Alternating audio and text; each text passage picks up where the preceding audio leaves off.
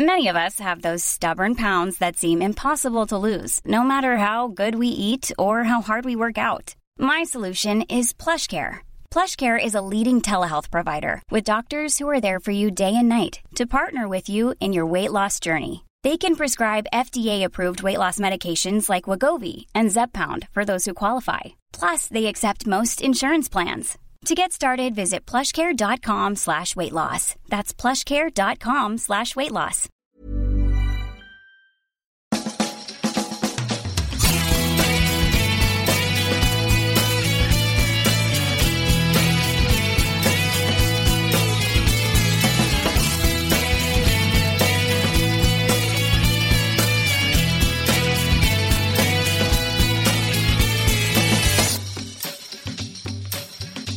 Hello and welcome to a brand new Arseblog Arsecast right here on arseblog.com. How are you? Hope you're well.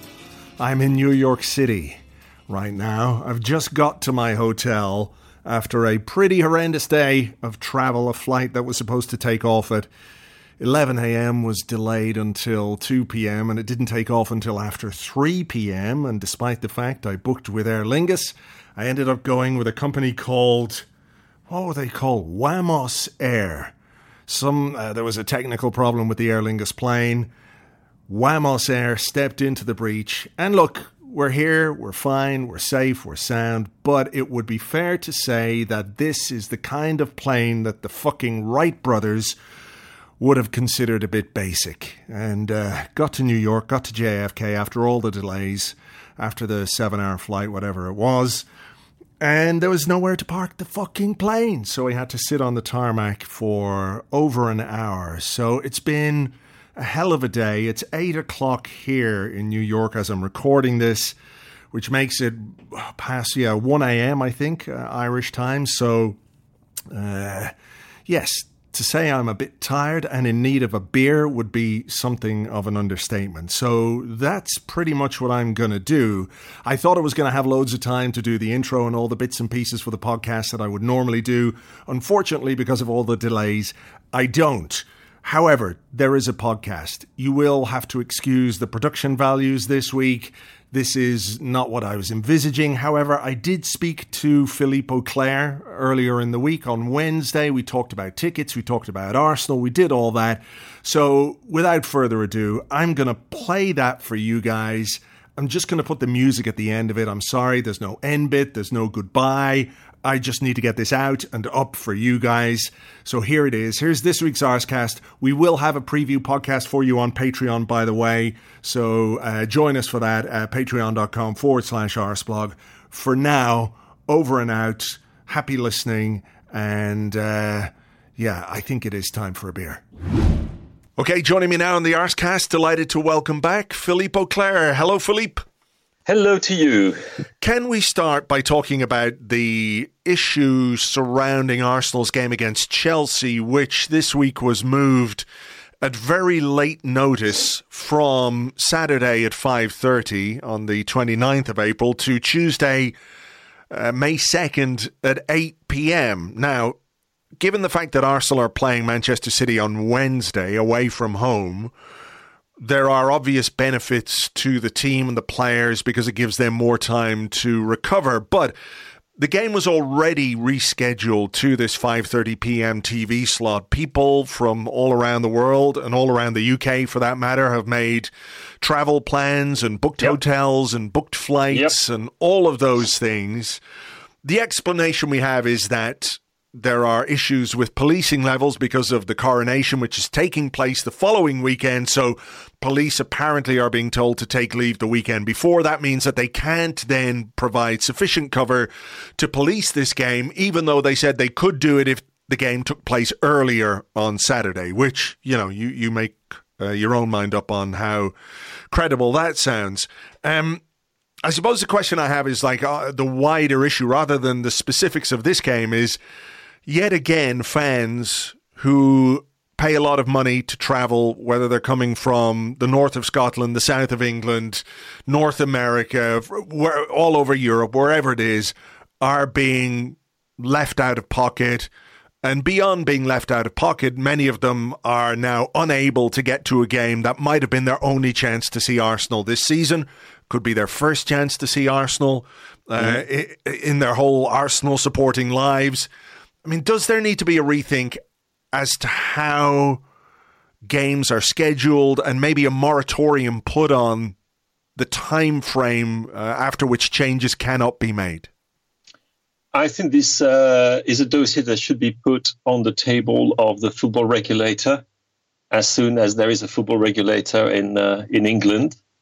Because I'm like you, I'm I'm I'm a bit shocked. Um, I'm personally I'm grateful for it because I couldn't have made the, game if it had been on the original scheduled uh, date, and now I will be able to be there. But uh, that's not uh, that's a very very uh, very thin silver lining. It's it's it's just appalling. As you say, um, I mean, it's bad enough for the people who live, um, you know, in Highbury and uh, we'll have to reschedule things. But uh, when you consider the amount of uh, supporters we've got and genuine fans who are making huge efforts uh, to come to a game, knowing how appallingly difficult it is to get tickets, and now how appalling the situation is with touting as well, which is one thing we should be talking about at some stage, Andrew. The situation with tickets at at uh, um, at the Grove is uh, simply unacceptable. Um, yeah, I mean, we did and, have a conversation last week with, with Tim Payton from the Arsenal oh, Supporters right. Trust about this on, on, the podcast. So it is something we have addressed, but yeah, it is obviously a very, very big issue. Yeah, it, it is a huge issue. And the problem is that uh, there, are, there is no compensation, no mitigation. Uh, I'll take an example uh, because I, have literally just received a, an email from a, a music venue. Uh, I was supposed to, to go to a, a, concert by Ron Carter, you know, the great jazzer, mm-hmm. Uh, who was unable to make the first gig. And then we were immediately uh, asked by the venue if we wanted to have a full refund of the tickets or if we wanted to be kept to, to keep our tickets and go to the next one. But uh, there would be a full refund.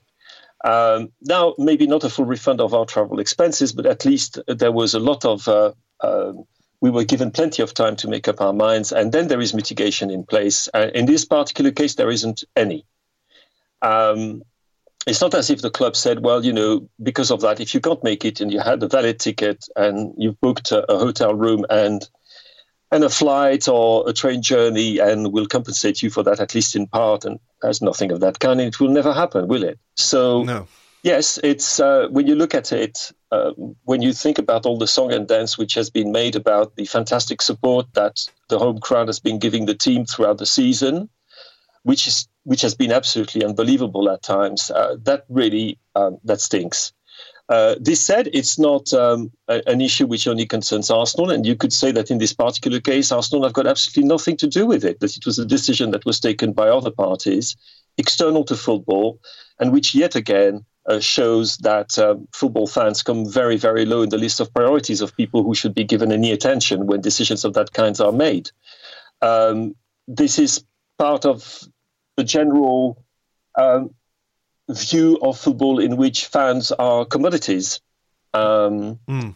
And basically, they're expected to do their job, which is to provide atmosphere uh, and, and support, and therefore enable the Premier League to sell itself as a as a vibrant uh, competition and and so forth. But then, when it comes to uh, when matters comes to a head, you know, we, we don't care. So, television is the first uh, thing, obviously, that uh, uh, will have a uh, the broadcasters will have a say in when exactly the, the games are held. Uh, I mean, it's bad. It's not awful. I mean, it's worse in other countries. I mean, you know, you know well about Spanish football. For sure, yeah. That, you know, there, there it is. It, it's it's reached a kind of summum in the in the ridiculous. Um, we're not quite at that stage, but when it comes to that, yeah, I mean, the the stadium will be full uh, somehow. It will be, Mm. But lots of people will be out of pocket by considerable amounts of money. And, and there will be no compensation, no mitigation, just a, a vague apology, which doesn't cost much, really. No, I mean, the, the statement from the Met Police said that this was a preventative and proactive measure to help mitigate antisocial behavior and crime associated with later weekend kickoffs. And I think on the one hand, I mean, we have to accept the reality that, like football and football fans, um, there is a measure of policing required. But at the same time, it always seems to be the case that when something like this happens, when, for example, games were postponed earlier in the season, and the reason given was, uh, well, maybe it wasn't the reason, but it was strongly intimated that football fans could not be trusted mm. to maintain a minute's silence for the passing of the Queen. It seems like the easiest thing to do is point the finger at football fans. There's always going to be a small minority who are, you know, uh, blackguards or whatever. You know, that's that's something we have to acknowledge. But at the same time, the vast majority of football fans will go and support their team and behave perfectly, um, you know, throughout a season. So I, I find that part of it quite annoying that football fans, because of the actions of a very small minority, are all labeled or put in one group as an excuse to implement something like this. Yep, uh, so it's um, always the same principle: is that um, the actions of a minority serve as uh, uh, an explanation or, or, a reason, a justification for uh, actually imposing uh, measures which affect absolutely every single one of us. Um, that's unfortunately the way it goes. I would say, particularly in England, but not just in England, but particularly in England. Um, as to the antisocial behavior of fans on a Saturday uh, afternoon or evening, um, I have to say I'm a little bit confused as to how moving that to an 8 p.m. kickoff on a Tuesday night is going to make it better. Because I would think, I mean, most of those problems that there are at football grounds, and to be honest, um, we don't have many at the Grove, do we? Are, are linked to people who drink too much and maybe uh, uh, do uh, ingest other substances before the games, and therefore uh, have a, a, a, kind of behavior that is uh, simply not acceptable. But how is that going to make it easier? I don't. I do not quite understand. 8 p.m. is even later. People will be. Some people will be really tanked up as well coming to that game. And okay, it's a uh, it's a London derby against one of our fiercest rivals, but it's not a fixture, despite what people would would believe, which has created huge problems in the past. Sure. Uh, and uh, so the argument doesn't stand. And um, it, it, looks really as if the uh, what what the fans have to, to deal with was not even taken into the equation. Because surely, if you were trying to take a balanced decision and say, okay, well, this is putting pressure on police forces, but police is saying, well, you know, we, we could do it. Okay, fine. Um, and on the other hand, you say, well, for fans, what are the consequences? Well, the consequences are some cases, people will lose a lot of money. People won't be able to see their club. Um, this goes for Chelsea fans, by the way, as well as for Arsenal fans. But that doesn't matter. In a way, fans can be taken out of the equation.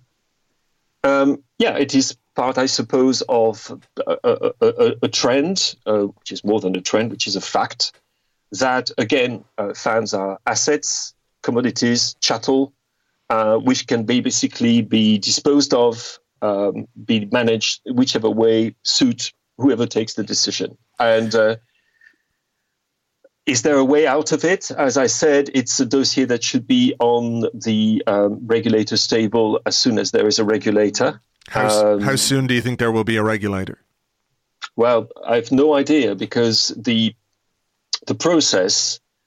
Um, I mean, we have been told should be a quick one, but uh, when you look at the document in more detail, you realize that there's an awful lot of leeway uh, as to how uh, the clubs will be able to carry on functioning the usual way, that uh, self regulation and dialogue and interaction will be at the heart of it. It won't be the regulator saying, well, from now on, you can't do that, guys. No, there will be consultation, blah, blah. So you can imagine it's going to take a long time. And you know, it's exactly the same thing as uh, uh, moving games to uh, a day when you know that there are no trains uh, on that particular line, which happens all the time. Yeah, for away uh, fans, for example, like you get uh, play. You have to play Newcastle at eight p.m. on a Monday night, and the last train from Newcastle to London leaves at seven forty-five. Yes, or uh, you know perfectly well because um, uh, the TFL as uh, TFL, not TFL, but the uh, Network Rail has announced that there will be um, uh, works on the line between London and Manchester or London and Liverpool or whatever on that particular day. You know that, but you still put the game on that day, knowing full well that people won't have a means to go there by public transport. I mean, I was looking. I saw, I saw the other day on Twitter somebody posting a um, uh, a little leaflet which had been done by by Network Rail or British Rail at the time. It was for a an FA Cup game. It was might have been between Leicester and Arsenal, actually a replay or something like that. Right. It doesn't really matter. But anyway, this was back in the 1970s, and the announcement was that uh, because they had a sec- there, there was a, a, replay between those two clubs, uh, British Rail had decided to add extra services on that particular day to enable football fans to go to the ground. Crazy. And not, on, not only that, wait a minute. So there were two special trains, which is, you know, um, and to be honest, these trains were a bit lively mm. uh, for those who have ever taken one of those services. but anyway, so British Rail even said, uh, the uh, in case this goes to extra time or there's a delay, uh, the train will wait at the station for an extra half hour. This was like 50 years ago, almost 40 years ago, and and the price of the ticket return put in today's money was 12 pounds. Things have changed a little bit, haven't they? Mm, so privatization. Uh, yeah, and and so the, the well, which is basically this is the way a public service should function because it's a service for the public. Yeah. Um, so it's it's all part, yes, as you say, of this uh, um, how would you call it? Uh, so we fans are falling lower and lower and lower down the food chain, while at the same time fans are asked more and more and more uh, to to you know in order to support their team to pay more. I mean, I was talking to a Fulham fan just a few minutes ago who told me that some of their season tickets the price had almost doubled, and that there were now season tickets at Fulham Football Ground. Uh, which were three thousand pounds a year, which is what the fuck. Yeah, I know, I know, and not in the executive suite, right? So, um, it, yeah, it, it is. Uh, at, at, times, you know, you just think, well, what can we do? I mean, there is nothing we can do. We, we're just caught in this spiral of mm. exploitation, and people are only too keen to. Well, it's not that they're only too keen, but they don't have much of a choice, and they don't have much of a voice either. Um, you know, we are. I imagine if the same thing had been decided in Germany, I think actually the same thing would not have been decided in Germany. I don't think it would have happened because the reaction would have been so brutal uh, from the fan organizations, and also because they have some say in the way the football is run in their country.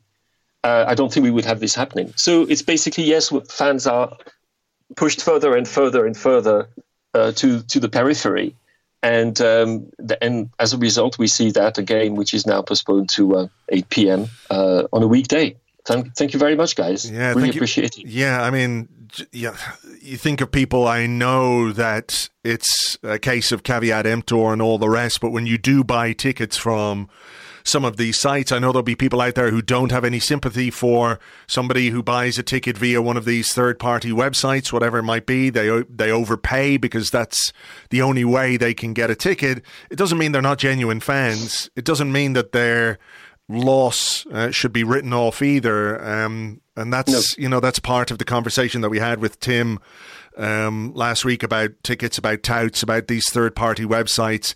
Just really again to stress to people to to be really careful because you know even if you get your ticket in the end, something like this could happen. It com- uh, completely mess up your trip. Um, look, I'm sure this won't be the last conversation that we're going to have about the way fans are treated. So um, we'll see what happens, and uh, I feel sorry for anybody who, who has their flights, accommodation, all the rest for the Chelsea game, and and now is um, you know troubled or or can't go to that uh, that newly arranged date. I do want to move on though. I want to talk about Arsenal and where we are and things. You know, since we last mm-hmm. talked, have been pretty good. They've been going well. Obviously, there is a game uh, that that took place uh, at Anfield, a 2 2 draw, one which left Arsenal fans with mixed emotions, given the fact mm. we hmm. were 2 0 up, given the fact that Aaron Ramsdale was the hero right at the end. How do you, now that the dust has settled a little bit, how do you assess a game like that against Liverpool? Do you have to view it in the same way as, you know, you know the way they say with a derby, the North London derby, form goes out the window, all that kind of stuff.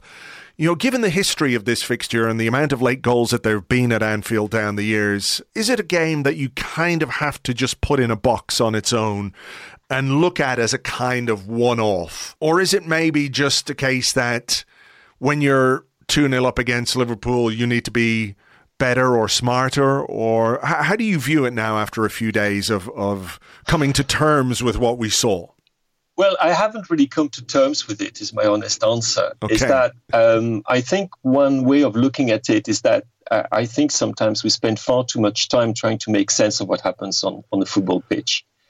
Uh, I think an awful lot of, of things happen uh, that we do not have any control over, that the players themselves maybe do not even have control over.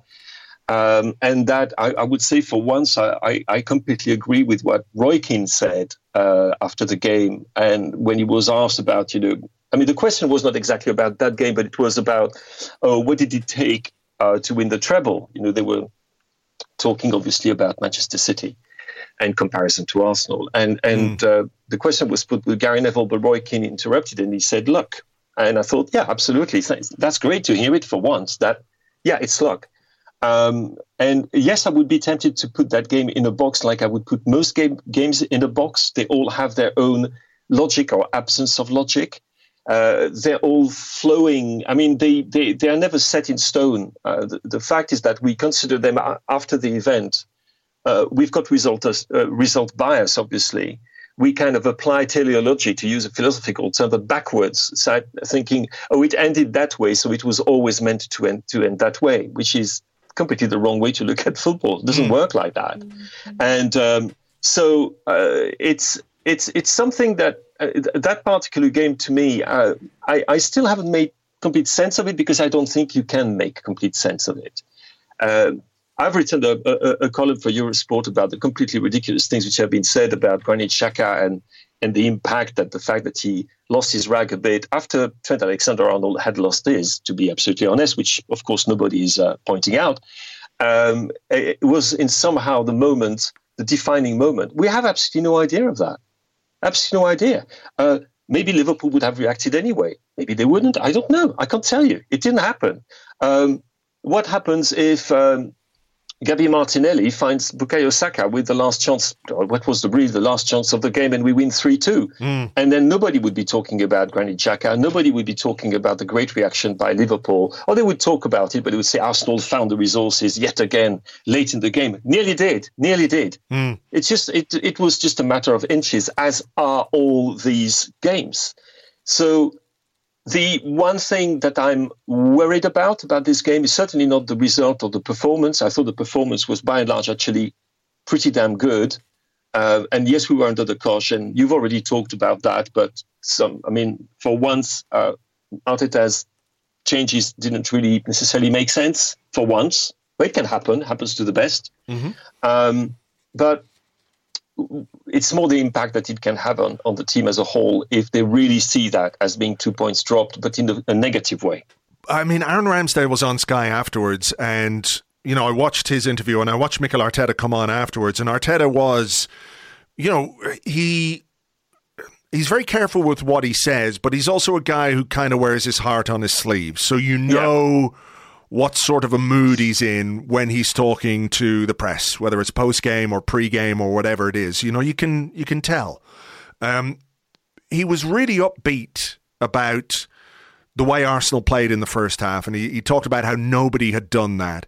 And Ramsdale was saying the manager is, you know, in the dressing room talking about the the positives of, of this. I mean, I would have had a real worry going into these last eight games if, having been 2 0 up at Anfield, we had lost and one of those late chances went in and you have that kind of soul crushing defeat. Yeah. You know, the, the, conceding a late goal to lose a game there is rarely a worse feeling in football, as we know. We've been there, we've experienced it. Everybody, I think, has experienced that in in in their lives as a football fan, as an Arsenal fan, or, or otherwise. So I do wonder if you know that that message of positivity that exists within the dressing room is you know is part of the the way Arteta is managing the squad. You know, the one game at a time. Okay, we didn't win this game against Liverpool. We were two 0 up, but look at what we still did, and we had what it you know in, in the end, as hair raising as it was you know what what's the equivalent to a goalkeeper pulling off a string of saves is it the same as a striker in the last 5 minutes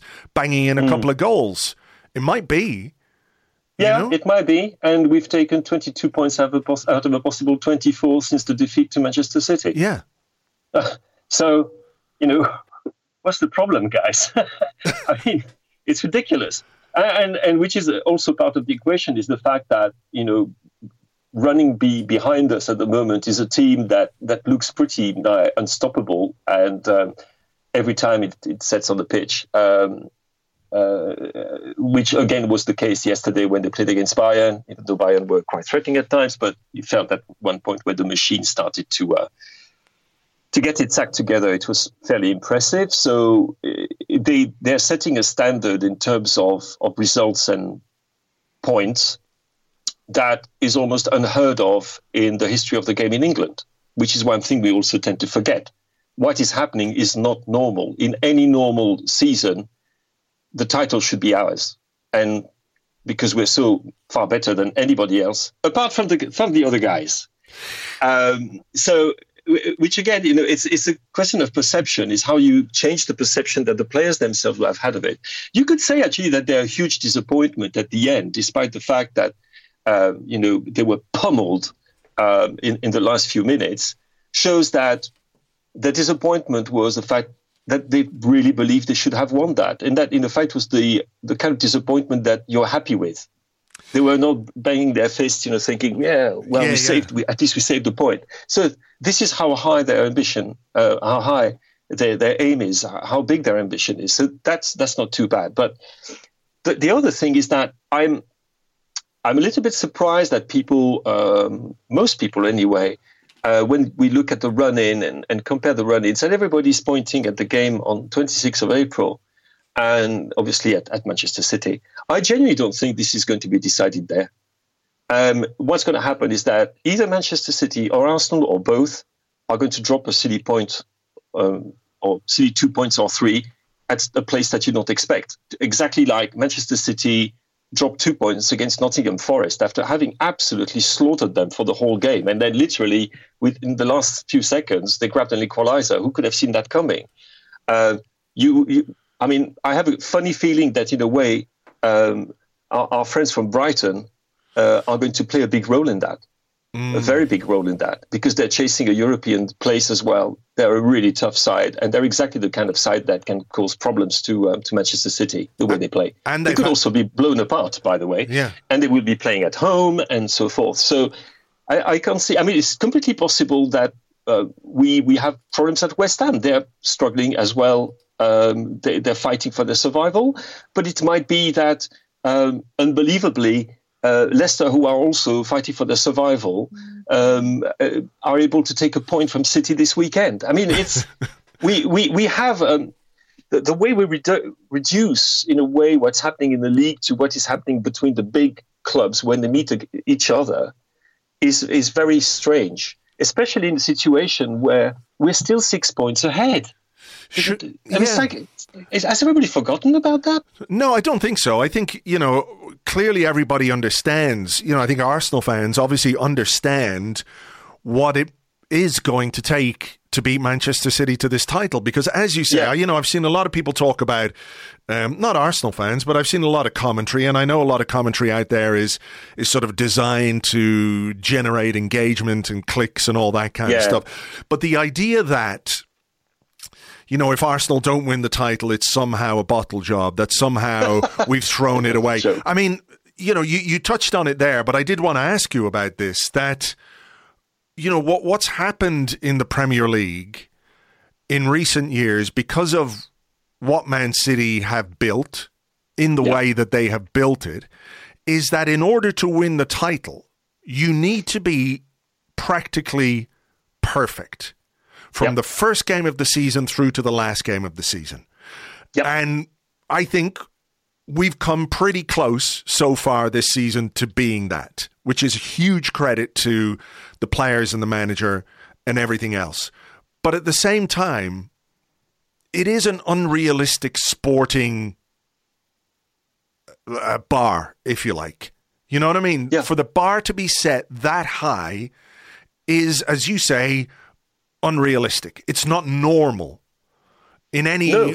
in any legitimate, healthy sporting competition for that to be the case. Yes, but that's the way um, European football has turned.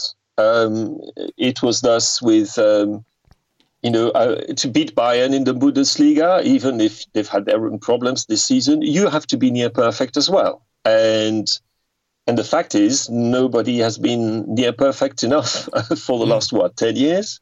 There, Yeah. uh, to break into the top two in, in Spain is the same thing. At one point, it was the same when Juventus was working, um, you know, uh, also an interesting system um, in terms of fin- the finances. Uh, but it was the same. Uh, in France, obviously, this PSG is that Yeah. no matter how hard they try to fuck it up, they don't fuck it up in the end, or very, very rarely. I mean, it's it's happened in France. Lille managed to do it, Montpellier managed to do it, but that in itself was seen as a miracle. And if you, in a league as well, which is supposed to be the most competitive in the world, I mean, what a joke. Um, that you you think that you need a hundred or something between ninety five and hundred points to win the title? That's insane. Yeah. That's absolutely insane. It's never happened.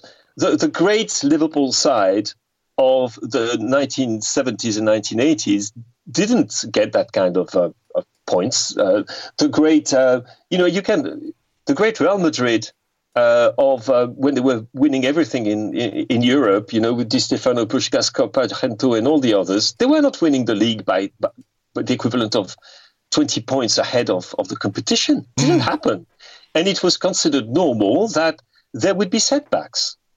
And, and I'm not even sure that what happened at Liverpool, who we shouldn't forget, beat Manchester City at home 1 0, a completely atomized uh, Manchester United, and have actually the third best, third best uh, home record, I believe, behind uh, Man City and Arsenal in the league this season. The fact that we take a point from there and that we've taken four points out of six, out of a team which uh, at this stage last year was going for an unprecedented quadruple.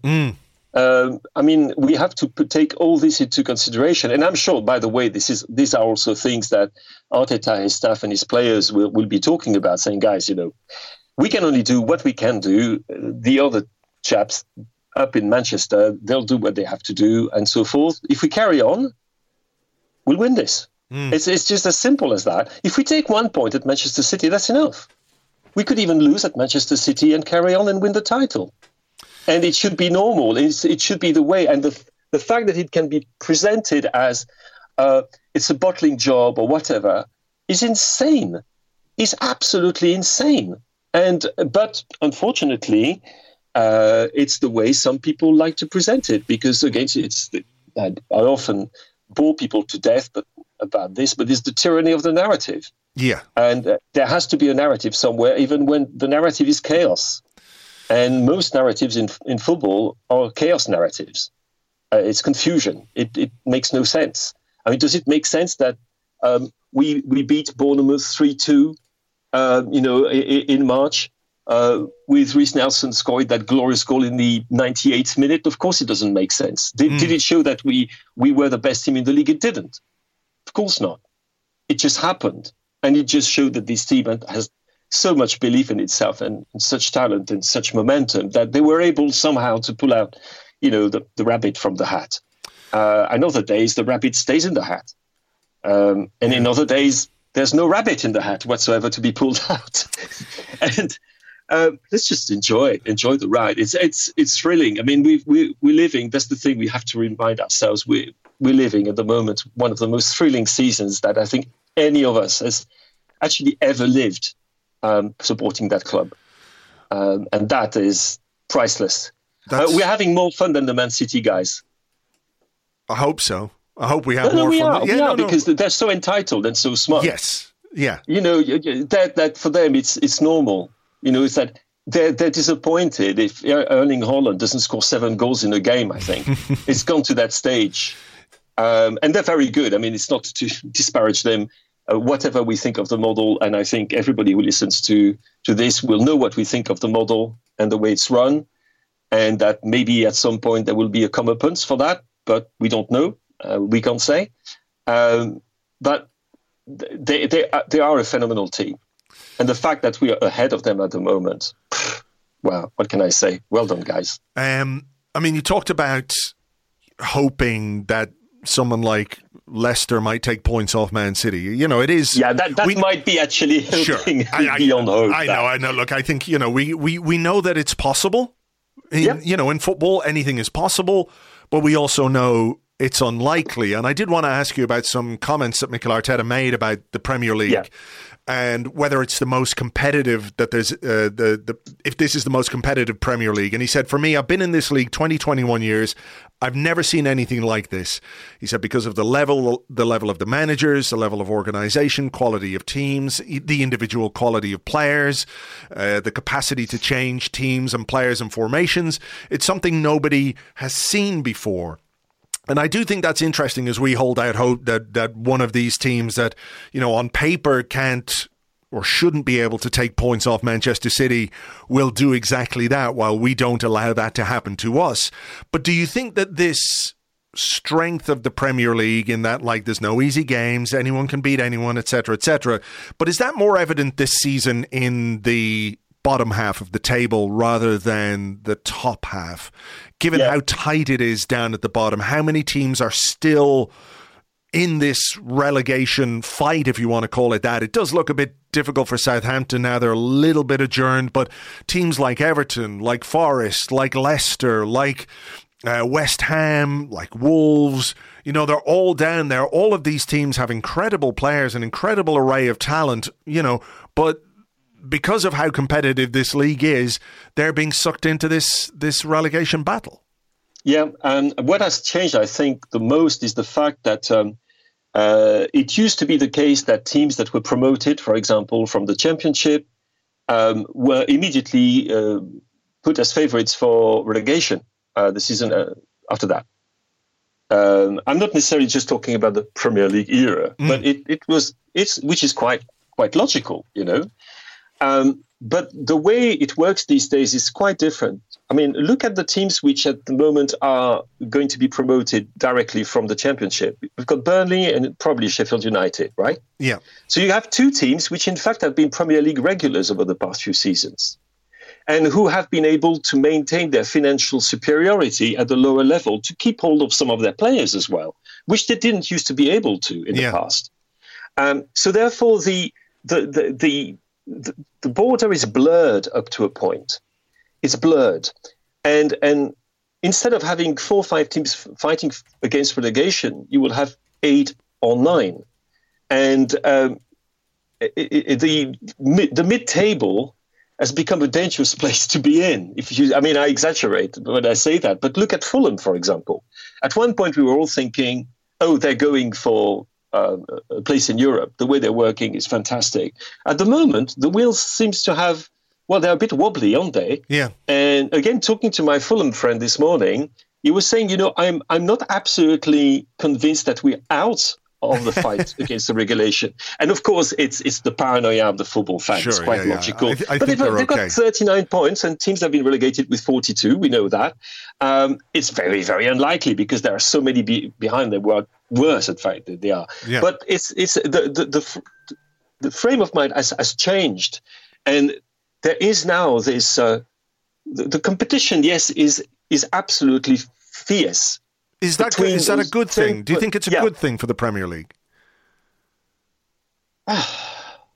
I think the best thing would be if that was the case at the top rather than the case at the bottom. I mean, we all like a relegation scrap. I mean, seen from the outside, Sure. we enjoy that.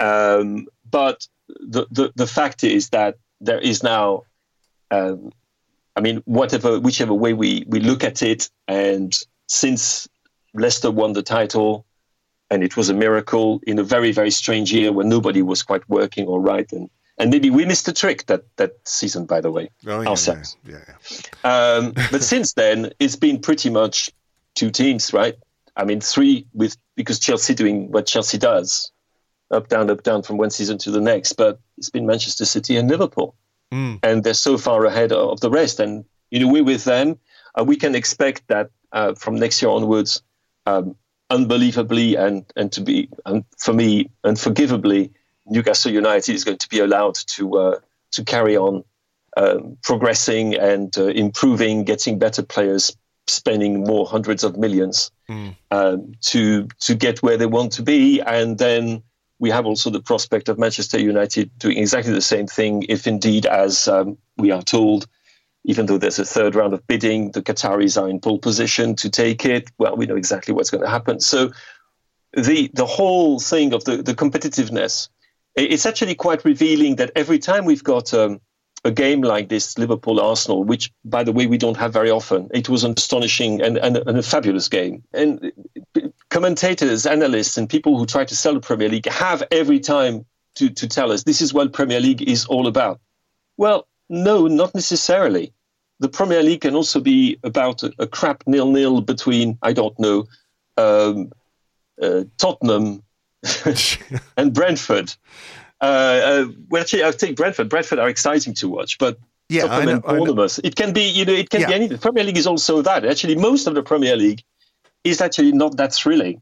Um, the results, you know, can be a bit surprising at times, but the idea that it is a super competitive league in which there are no easy games is is is wrong.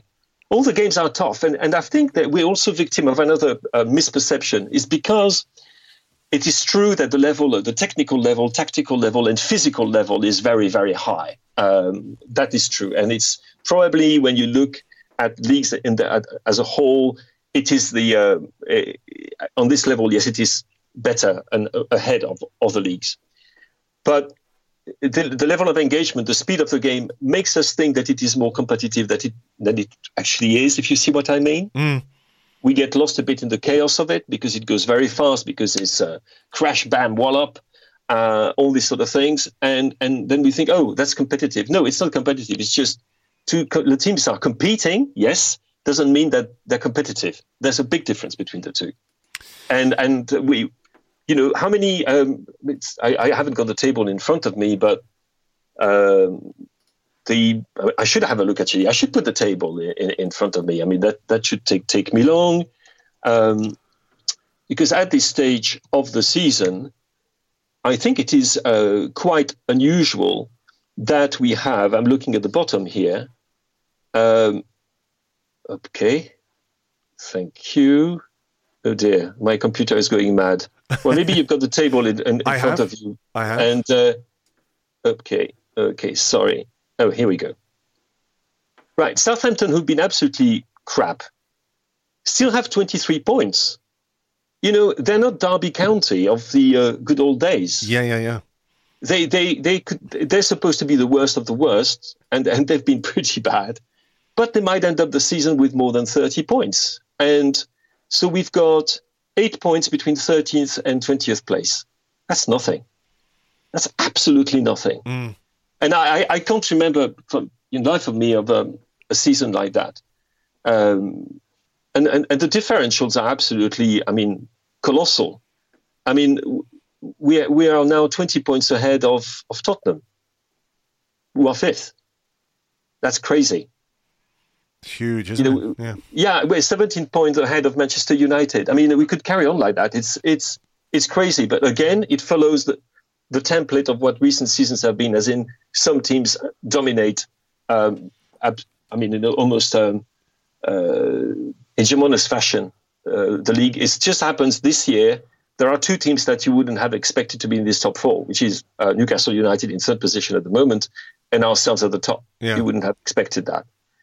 But apart from that, there, there are some patterns which are repeated and uh, which have to do with um, tactical excellence, yes, and all that, but especially with spending. So uh, uh, I think that what we're looking at is um, uh, the the only thing that I'm crossing everything that I'm not absolutely sure that we can replicate this kind of season. That's the only thing that that bothers me or worries me a little bit. But eh, when I look at it and I'm thinking, uh, don't worry about it, just be happy well, about what we what we're witnessing. You know, don't project yourself in the future. There's absolutely no point in that. Well, yeah, we've got enough to worry about between now and the end of this season without yep. starting to worry about next season already. Um, so, the final thing I just wanted to talk to you about very quickly was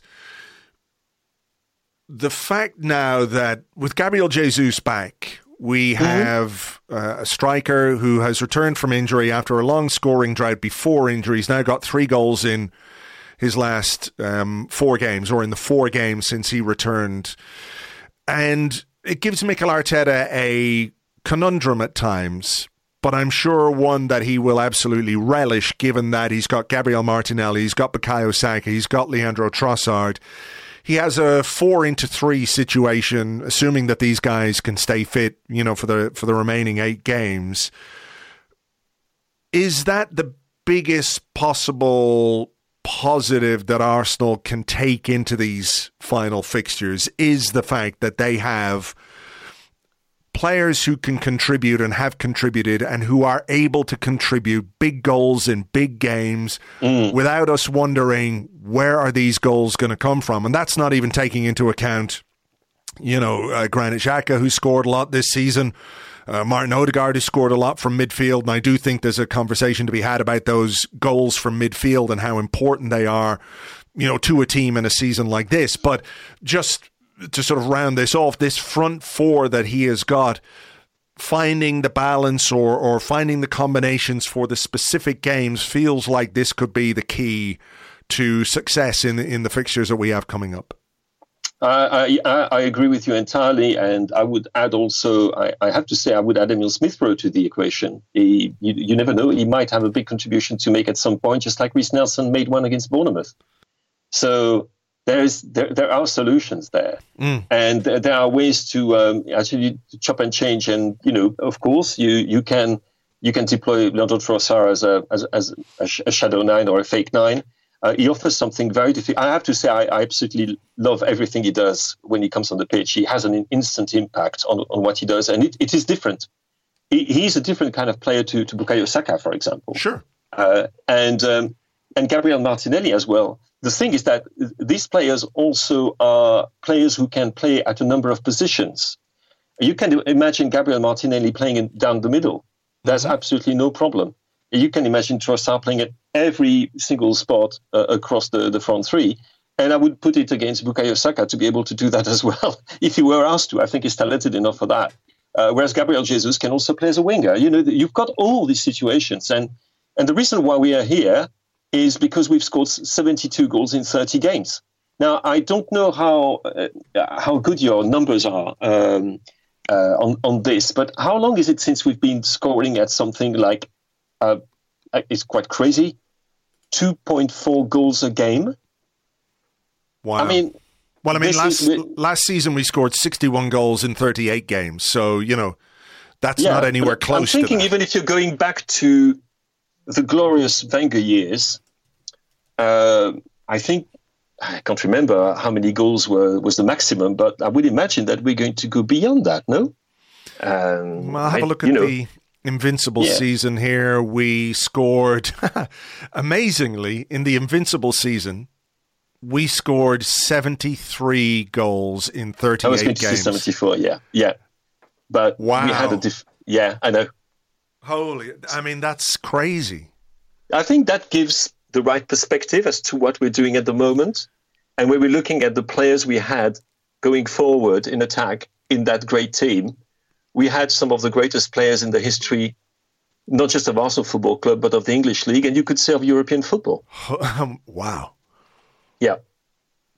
That's exactly what I was pointing at. I, I was going to say 74 is 73, mm. and, but um, it's it's remarkable. So yes, I agree with you entirely. It, this is what the success is going to be built on because there there are going to be a few shaky moments at the back. We know that we're still not quite absolutely watertight. Um, I mean, I've sorry, you hear my sigh. It's because I've I've I, have i have heard people criticizing Zinchenko, and I I just sometimes, you know, I'm not a, a, a violent person at all, but there are moments like in, in, in, in virtual terms, I think, you know, could you just shut up because you were nutmegged? That's it. You're the worst left back we ever had in the history of the club. Uh, and I, I, I just, it makes me so angry, this kind of nonsense. But it's true that we too take risks that, um, you know, we sometimes we're a bit, a bit exposed. It's true that, uh, I mean, uh, it's risk reward, reward, isn't it? And and for yeah. most of the season, it's been more reward than risk. But and you're going to get caught out have from been time successful to time. Yeah. in this in this league recently. I mean, the two most successful teams in this league have been Liverpool and Manchester City. Both of them are teams which actually do take quite large risks in the way they play. Uh, even Manchester City.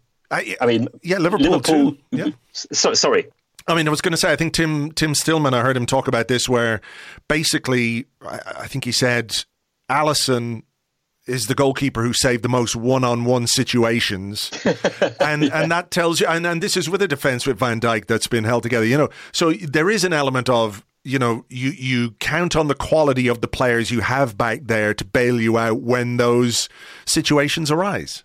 Exactly, the same way that um, we can thank Aaron Ramsdale for an absolutely magnificent uh, performance, which, by the way, he, he found himself, I don't know, it's just crossed my mind.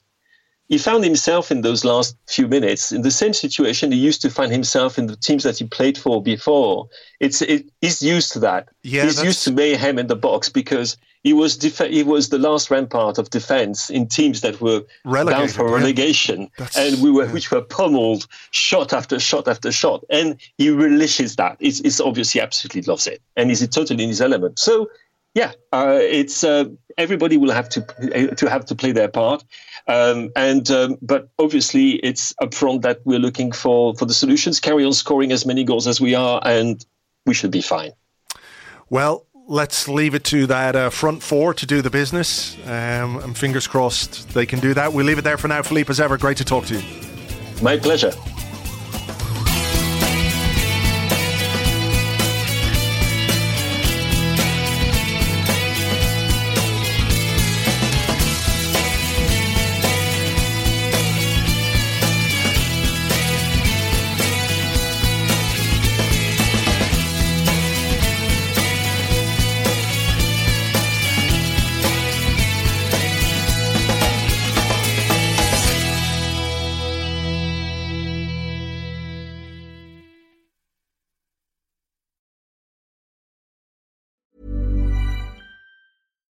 Deserves the best, and there's no better place to shop for Mother's Day than Whole Foods Market. They're your destination for unbeatable savings, from premium gifts to show-stopping flowers and irresistible desserts. Start by saving 33% with Prime on all body care and candles. Then get a 15-stem bunch of tulips for just $9.99 each with Prime. Round out Mom's menu with festive rosé, irresistible berry chantilly cake, and more special treats. Come celebrate Mother's Day at Whole Foods Market.